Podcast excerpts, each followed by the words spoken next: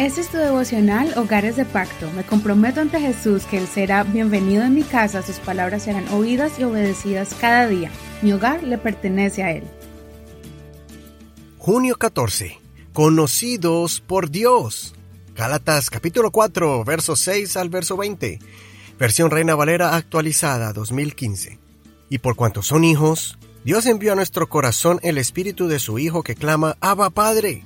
Así que ya no eres más esclavo, sino hijo. Y si hijo, también eres heredero por medio de Dios. Sin embargo, en otro tiempo, cuando no habían conocido a Dios, sirvieron a los que por naturaleza no son dioses. En cambio, ahora que han conocido a Dios, o mejor dicho, ya que han sido conocidos por Dios, ¿cómo es que se vuelven de nuevo a los débiles y pobres principios elementales? ¿Quieren volver a servirlos otra vez? Ustedes guardan los días, los meses, las estaciones y los años. Me temo por ustedes que yo haya trabajado en vano a su favor. Les ruego, hermanos, que se hagan como yo, ya que yo me hice como ustedes. ¿No me han hecho ningún agravio? Saben que fue a causa de una debilidad física que les anuncié el Evangelio la primera vez, y lo que en mi cuerpo era prueba para ustedes, no lo desecharon ni lo menospreciaron. Al contrario, me recibieron como a un ángel de Dios, como a Cristo Jesús. ¿Dónde está, pues, su bienaventuranza? Porque les doy testimonio de que, si hubiera sido posible, se habrían sacado sus ojos para dármelos. Resulta que ahora me he hecho su enemigo por decirle la verdad. Ellos tienen celo por ustedes, pero no para bien. Al contrario, quieren aislarlos para que ustedes tengan celo por ellos. Bueno es ser siempre celosos del bien y no solamente cuando estoy presente con ustedes.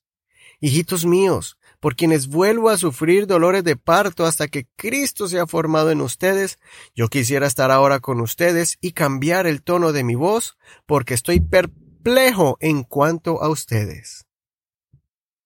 En este capítulo el apóstol Pablo continúa escribiéndoles, expresándoles lo triste y perplejo que está al ver en los Galatas el retroceso que tuvieron en sus convicciones y doctrina. Su caminar con Dios fue retrasado y desviado por prácticas muertas de la antigua ley. Pablo intenta persuadirlos recordándoles el pasado y la forma milagrosa en que Dios los llamó.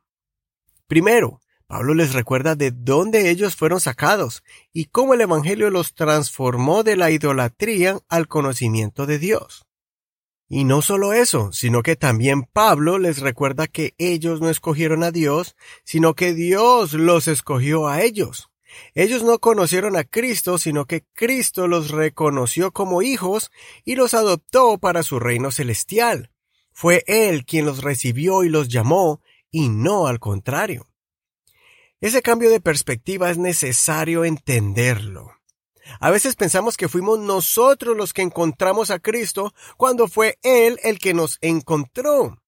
Pensamos que fue por nuestras propias fuerzas que adquirimos el conocimiento de la verdad, cuando realmente fue por su gracia y su misericordia que Él buscó los medios para hacerse conocer a nosotros. Son esas personas que aparecieron en nuestro camino y nos hablaron del Señor. ¿O fue ese momento difícil que nos impulsó a levantarnos y buscar a nuestro Creador? Hay muchas maneras en que el Señor usa personas o circunstancias y están dentro de su plan divino para acorralarnos y llevarnos al punto de experimentar su amor y su perdón. Tengamos cuidado también con las corrientes que se levantan para separarnos de la gracia de Cristo. Hoy en día vemos corrientes de cristianos que quieren volverse judíos. En la Biblia se le llaman prosélitos a aquellos gentiles que se convirtieron al judaísmo, que guardaban la ley de Moisés y adoraban al Dios de Israel. En este capítulo vemos a Pablo contraatacando esa doctrina de querer judaizar a los cristianos para que si se circuncidaran y guardaran las fiestas solemnes judías, lo cual los apóstoles ya habían hablado y habían llegado a la conclusión de que no se le mandaran a circuncidar ni a obligar a los gentiles a guardar las tradiciones de los judíos. También debemos cuidar nuestras familias de ideologías o filosofías que están vestidas de una apariencia de consagración y piedad, pero lo que hacen es separarte de la gracia de Cristo para que caigas en esclavitud de leyes del Antiguo Testamento que ni siquiera aplican a nosotros los gentiles. El apóstol Pablo también menciona el dolor en su alma comparándose con el dolor de una mujer que está con dolores de parto. Dicen los doctores que el dolor de parto es comparado a muchos huesos quebrados. A ese nivel de sufrimiento llega a sufrir un pastor por sus ovejas. Consideremos, ¿estoy consciente de las doctrinas que nos podrían separar del amor de Dios por seguir la ley de Moisés?